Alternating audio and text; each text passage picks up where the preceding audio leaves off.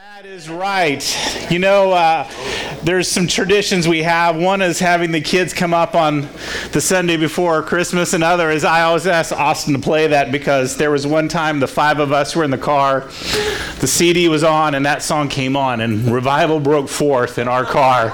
And if you'd have been sitting in the car behind us, you'd have just forget this was before hydraulics because our car was just going like this because everybody was just glorifying God. I don't know how you can just sit there and be like, Hmm, I'll tell you. So we love that song. Thanks, Austin, for playing that for me. So I'm going to be uh, continuing in uh, the Christmas Light series that I've been on for the last couple weeks, and I I have truly enjoyed this series because it has uh, revealed so many things to me about the light of the world.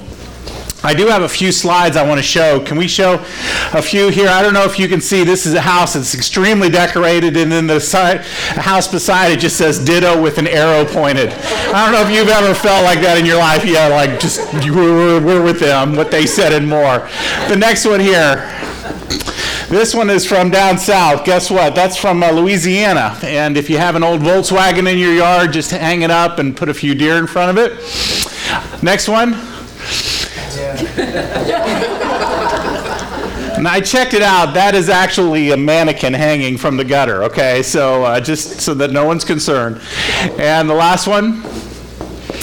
I had to look at this one for a minute until it dawned on me. Greeting seasons, okay?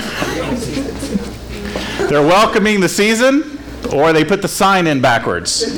Okay, but it just takes you a second to look at that one. So, greeting seasons. So, if you get a Christmas card from us that says Christmas Merry, then you'll know where that came from. So, I want to talk to you all about being the light, the light of the world. We're called to be the light of the world. Before I even start my message, I want to tell you a, a story about a, a shoe cobbler. And the shoe cobbler had a call on his life to be a missionary and he continually sought God, where do you want me to go? Where and and although he continued to seek God to where he was to be a missionary, he never actually got a location. So he determined that every person that would come into his shoe shop, he would share the gospel of Christ with. And this went on for years. And finally, a friend came in and said, You know, I got to tell you, if you would not share about Christ with everybody who comes in that door, you might improve your business. And I loved his response because he said, My business is not shoe repair. My business is sharing Christ. And the only reason I keep this shop open is to meet the people that God is sending me. I love that story because it puts in perspective our lives. See, many of us, when we ask, what do we do? We may say, we're a doctor, we're a lawyer, we're an engineer, we're a school teacher, we're an IT consultant.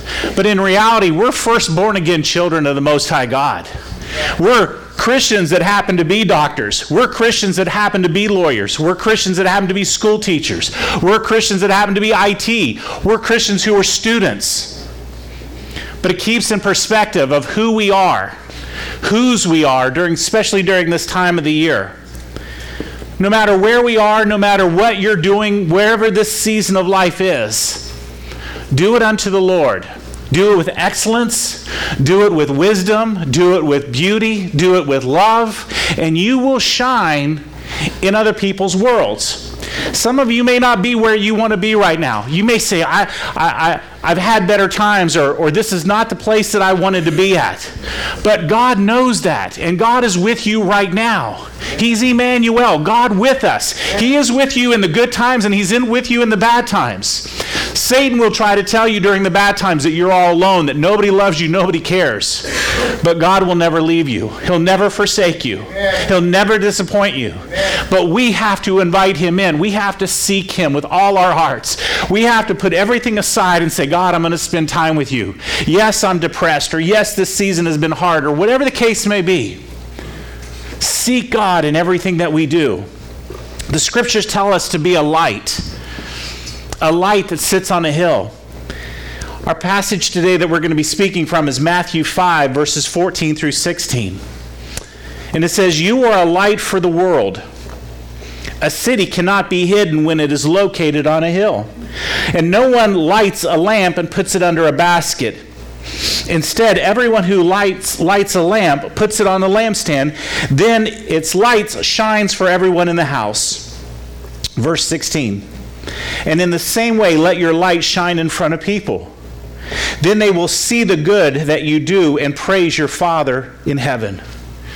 See, it's time for us to take some of the covers, some of the baskets, some of the, the blankets that we've put on our light because we haven't felt like shining or, or we haven't felt motivated or we haven't felt loved.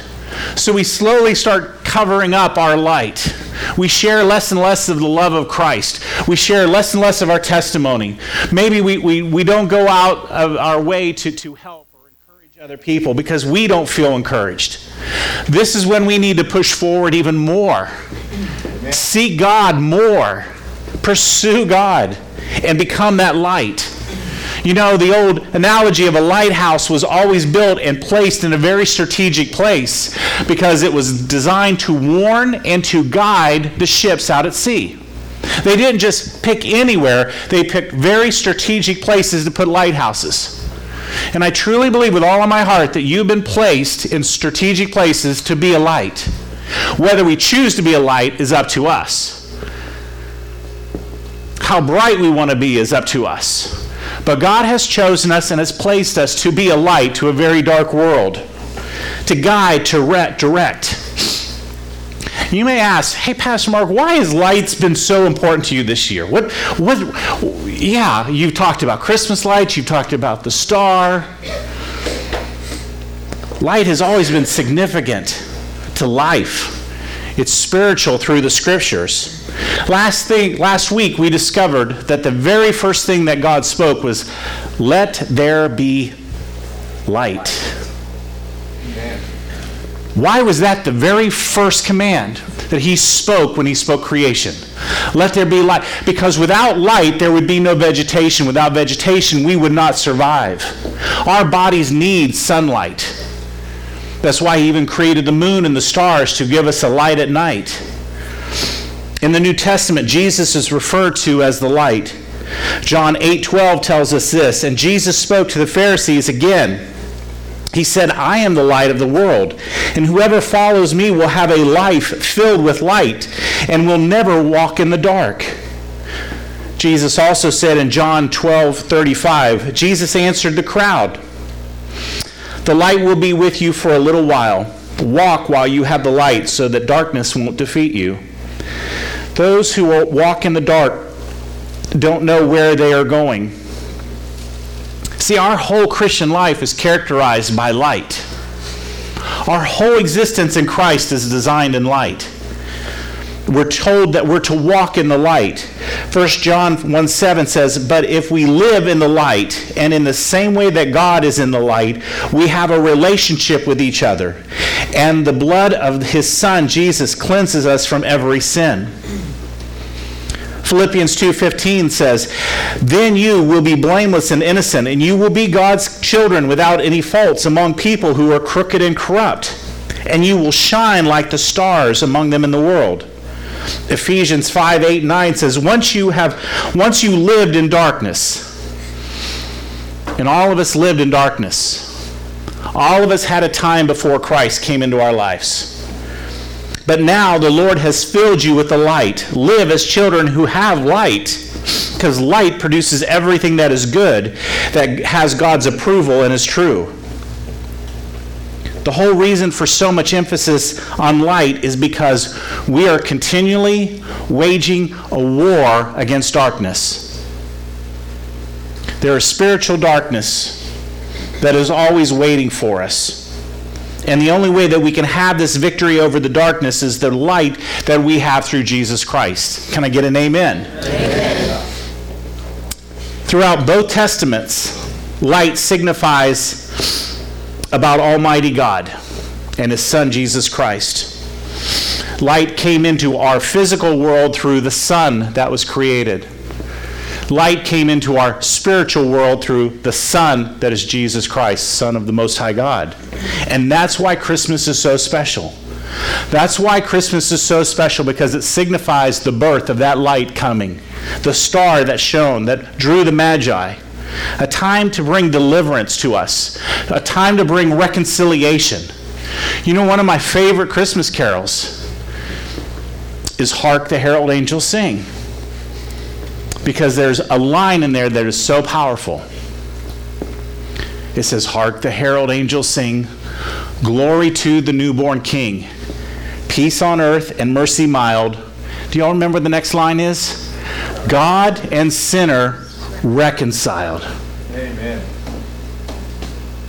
You grasp that when you sing through that chorus, that carol? That God and sinner is reconciled through the birth of this son that was born. That gives us, as born again Christians, reason to celebrate no matter what's going on in our life, no matter what's happening, no matter what our financial, no matter how we're feeling in our bodies. That gives us reason to celebrate, to be the light of Christ and shine. That's why I find the Christmas story of the three wise men so fascinating. Because once again, there's another reference to light. And the message that I didn't get to preach to you on the ice storm was talking about how God used a star to draw the astronomers and astrologers. Why did God use something that He knew was their gift and their talent to draw them? Same way God will use things that are in your gift, in your talent, to draw you. We overlook that sometimes when we read through the story so quickly but also that God called foreigners in, and the very first thing that they did was they worshiped him. That also shows that God was not just there for his Jewish people, but for all Gentiles, all of us, that we can cry out to God. The th- three magi that came and saw the bright light drew them. In Matthew 2 2, they said, They asked, Where is the one who was born to be king of the Jews? We saw his star rising and have come to worship him. And we have to realize that that journey took them approximately two years to travel. They traveled to worship a newborn king. Some of us don't want to do anything for two years, let alone if it's inconvenient or it's away from our, our normal or, or if God's calling us to an area that we're not really wanting to go. But they left everything behind and they pursued to worship a newborn king. They followed the star. And we are to shine like those stars. We're to shine in our life because we may be the only light that some people in our world will ever see. Not everybody goes to church. Not everybody listens to Christian music. Not everybody watches Christian television. Our neighbors, our coworkers may be watching us to see if there's any light of hope for them. And they watch. They watch us all the time. Whether you realize it or not, you're probably being watched more than you are the way that you respond, the way that you give hope, the way that you give encouragement. Are your words lifting up or tearing down? But we are to shine no matter what is going on around us. We are to shine no matter how we feel. We shine even when our nation's leaders fail us. We're to shine even when babies are continually killed in abortion clinics. We're to shine even when our nation desires perversion and not a personal Savior. We're to shine when godlessness seems to prevail, prevail instead of godliness. This week, something came to national news. And would you put the slide up for me, Austin?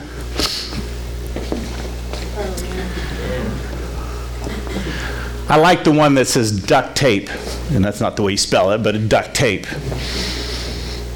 Phil Robertson, there was a, as some of you have heard, was asked a direct question by a magazine What is sin? Now, I'll tell you what, if you don't want to know something, don't ask a 67 year old man from Louisiana what he thinks, because he will tell you what he thinks. All right? He's not one of the Kardashians that are going to be like, no, no. He's going to tell you exactly what he thinks. And he told him what is sin. Light and darkness collided at that moment. Yes, sir. Money is also involved in this. But the great thing about it is it's not money for the Robertson family because they already had money before the show. But this is one of the top producers for the A&E network. People are twittering and facebooking in support of Phil Robertson. Saying, "You know what?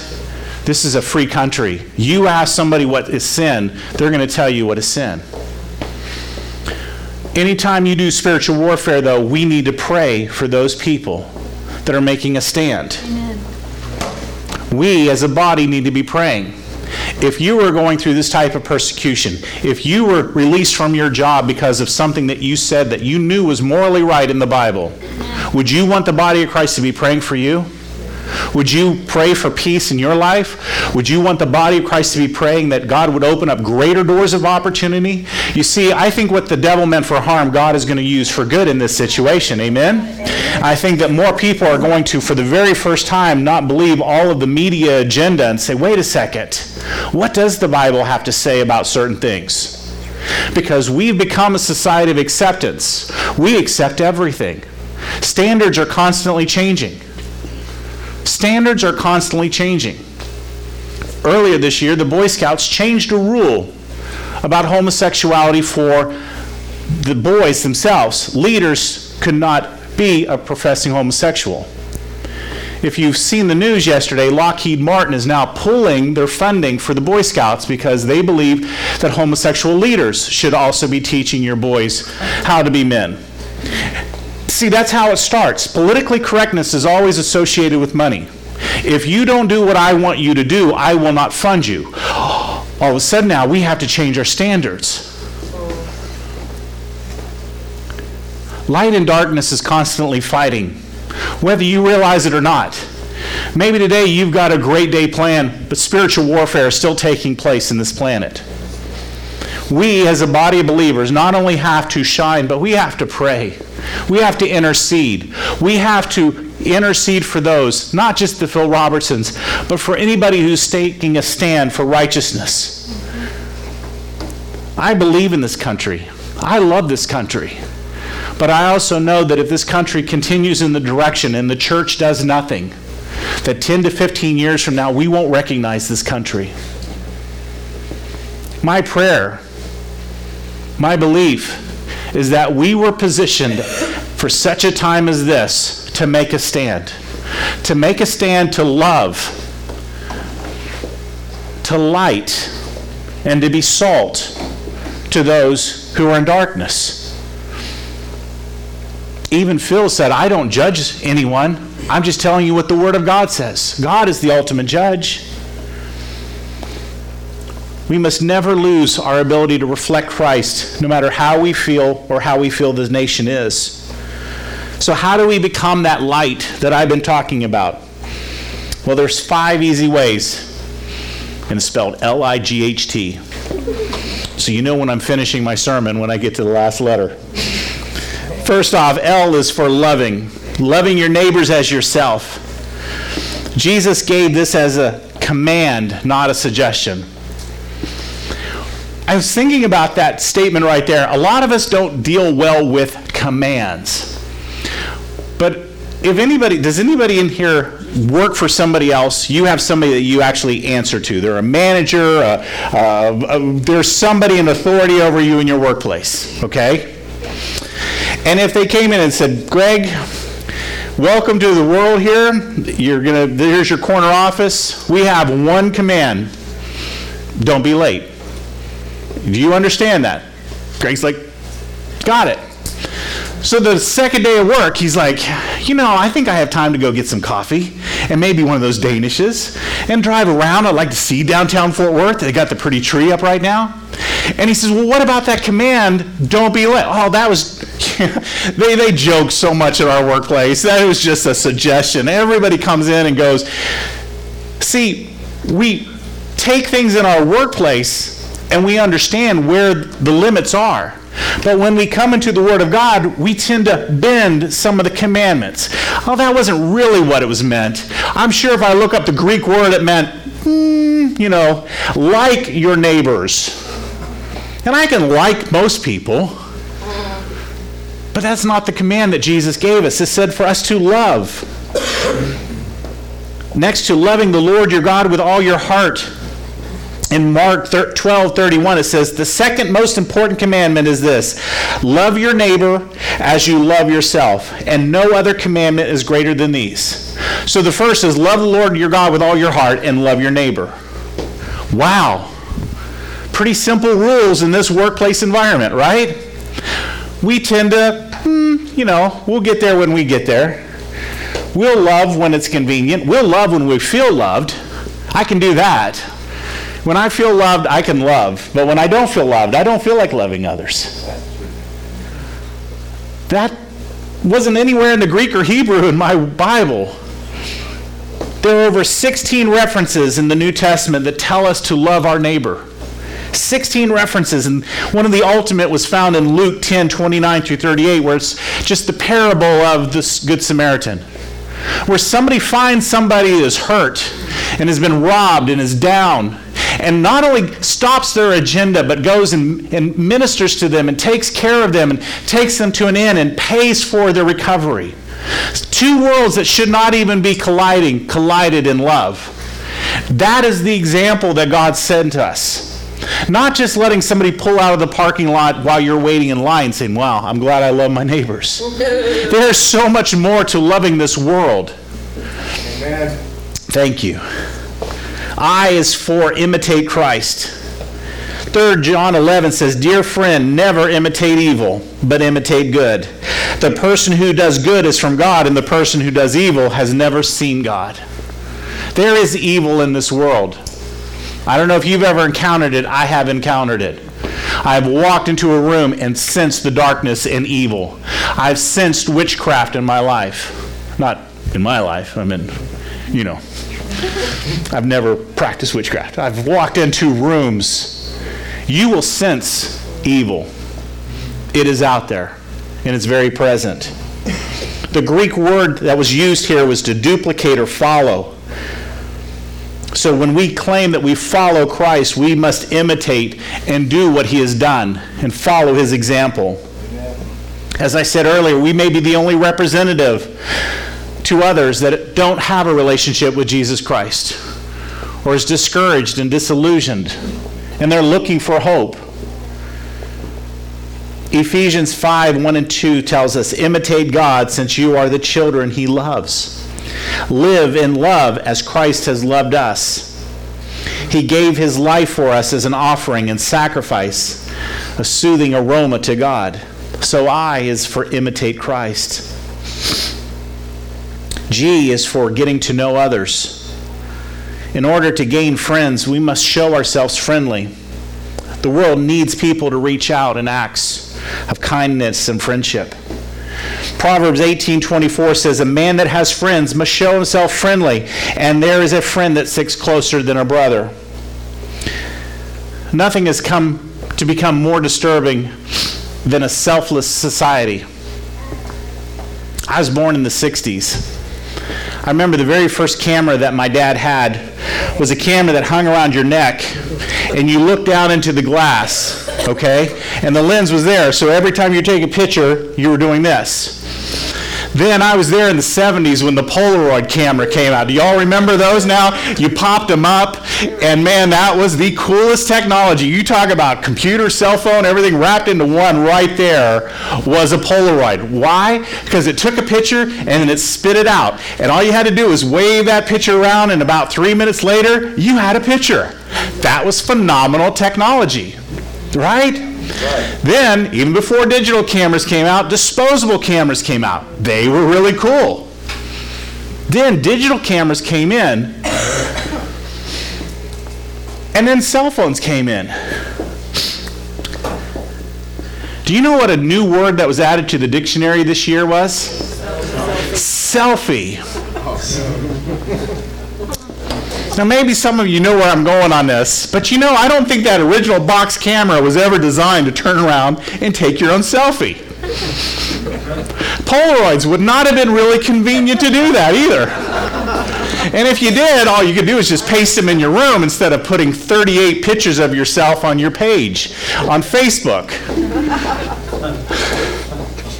Think about this, people. Just let's let's just think about this. We have become a self-centered society. When we think that the most entertaining page for you to look at is 38 to 48 to 400 pictures of me. Here I am. Here I am. Here I am. Duck face, patty face, happy. At least take it with someone else, okay? You know what I mean? Add a little variety. So as you're scrolling through, it's like, yeah, yeah, yeah, same sweater even. Come on, okay? But it shows the self centeredness of our society. It also shows the loneliness of our society. We have to break out of the me, myself, and I. And it's very easy to fall into that. It's very easy to just focus on yourself, especially this time of the year. Mark, if you knew my schedule, if you knew what was happening in our home, if you knew everything that was happening, all the things that I have to do, all the baking I have to do, all the gifts I have, we have family coming in. And you want me to go and focus on other people, strangers that I don't even know, people that, that, that don't even look like me, people that I have nothing in common with. That's what you're asking me to do is to, to get to know them. We as a family have made a resolution that whenever possible, we will always ask questions with whomever we're around. Yesterday, we got to be with Kristen's side of the family. And as we were driving back, one of our kids said a comment, said, It was so refreshing being with them because they asked questions about us.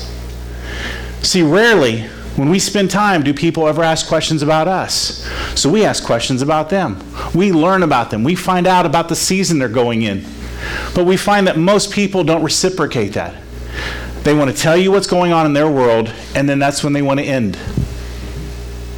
We have to not only be able to share, but we have to be able to ask questions. And everybody will be willing to tell you something about their world that's happening. It gives us opportunity to pray with those people. It gives us opportunity to learn more about them, to how to intercede for them. That's why when it says that a friendly person shows themselves friendly, we have to involve ourselves in other people's lives. We were not designed, we were not created to be alone. We were designed to interact. We need each other. We need each other, not only as we do physically, we need the worship team to lead us but I need their friendship. Last night, they all came up here and practiced and worshiped, and you could just sense a love and friendliness. It was like you almost didn't want to leave because they were just like family getting together and they were joking around. And yes, they're serious about their chords and bridges and all the words I don't understand, but you know what? There was still a love that was felt in this room. We need each other. Almost like we put money into a, a savings account or a CD, we have to invest time in other people. We have to make investing time in other people a priority in our life. Amen. Not just when it's convenient, not just when it happens, but each day say, Lord, would you allow me to invest myself into somebody else so that I could share Christ with them? You see, the very first time you meet some people, they don't want to hear about your Christ. but They want to get to know you better. They want to get to know your heart. Then, as you get to know them, you can share the love of Christ with them and become effective. But some people have been so hurt and so abused that just because you're wearing a Jesus t shirt and a grinny smile on your face, they're not going to open themselves up to you. But the Holy Spirit is working in their hearts. The Holy Spirit is guiding and directing your steps. The Holy Spirit is showing you when and where to say and how to show the love. Invest. H is for a word we don't use very often hospitality. You see, in biblical times, especially in the culture, hospitality in the Arab culture is, is huge. When family comes in, you stay at their home. They take care of you, they honor you as a guest. I was growing up, and I told you in the 60s, my parents were very involved in our church. They weren't pastors, but my dad was one of the board members.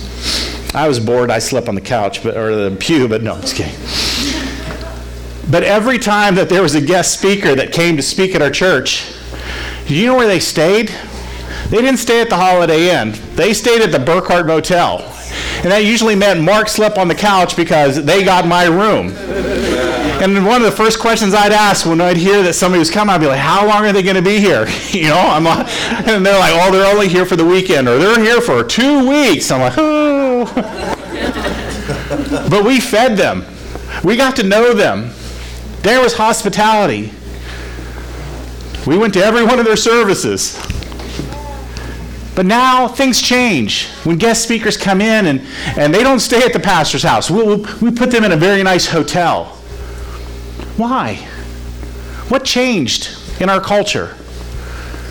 If Donnie was here to speak at our service, wouldn't Donnie want to, to be living with our family, getting to know our family as we got to know Donnie? Instead of him just showing up every day when to speak?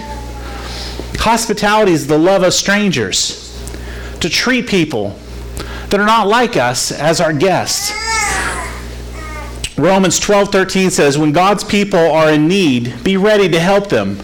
Always be eager to practice hospitality." Amen. Hebrews 13:2, many of you all know, it says, "Don't forget to show hospitality to strangers, for some have done this with the that have entertained angels without realizing it." Wow. How many opportunities have we missed to be in the presence of God because we chose not to open our home or our hearts or our time to someone? I've been talking about being a light and, and being a light in a dark world. These are practical steps that all of us should be incorporating into our lives. And it might just be one of them. You say, Mark, you know, it's just been so long since we've had anybody over to our home because it's just such a hassle and, and, and nobody does that anymore hospitality. We're called to it. Amen. T is for telling others of Jesus. Could you imagine what your life would be like right now if nobody took the time to share Christ with you? Could you imagine where your life would be right now? Somebody took time to invest and share the love of Christ, a story, a scripture, their testimony, something that drew you, whether you were invited to a, a, a church service or a prayer meeting or a small Bible study. Somebody invested the Word of God. 1 Peter 3:15 says, "But dedicate your lives to Christ as Lord, and always be ready to defend your confidence in God when anyone asks you to explain it. However, make your defense with gentleness and respect." You see, what it's saying is we need to understand what Christ has done in our lives so that when other people ask, Why do you do this? Why do you go to church on Sunday? It's so that love can be shown to them. Love can be shown to them. Jesus had to show the fishermen how to fish, and Jesus will show you how to share your faith. It's important that this season we understand why we're light. Luke 12, 8 says, I guarantee that the Son of Man will acknowledge in front of God's angels every person who acknowledges him in front of others. See, there's a lukewarmness of Christianity that's going on in our society today. But we can't continue denying Christ, but then on our very last breath say, Oh, but look, Lord, I did this and I did this. We need to be light. We need to love. We need to imitate. We need to get to know others. We need to show hospitality. And we need to tell others about Christ. I've asked the band to come up because we're going to end today with Joy to the World. I love the song because it celebrates why we celebrate Christmas. It also celebrates that we don't have to tear down the studio today. So there's joy to the world.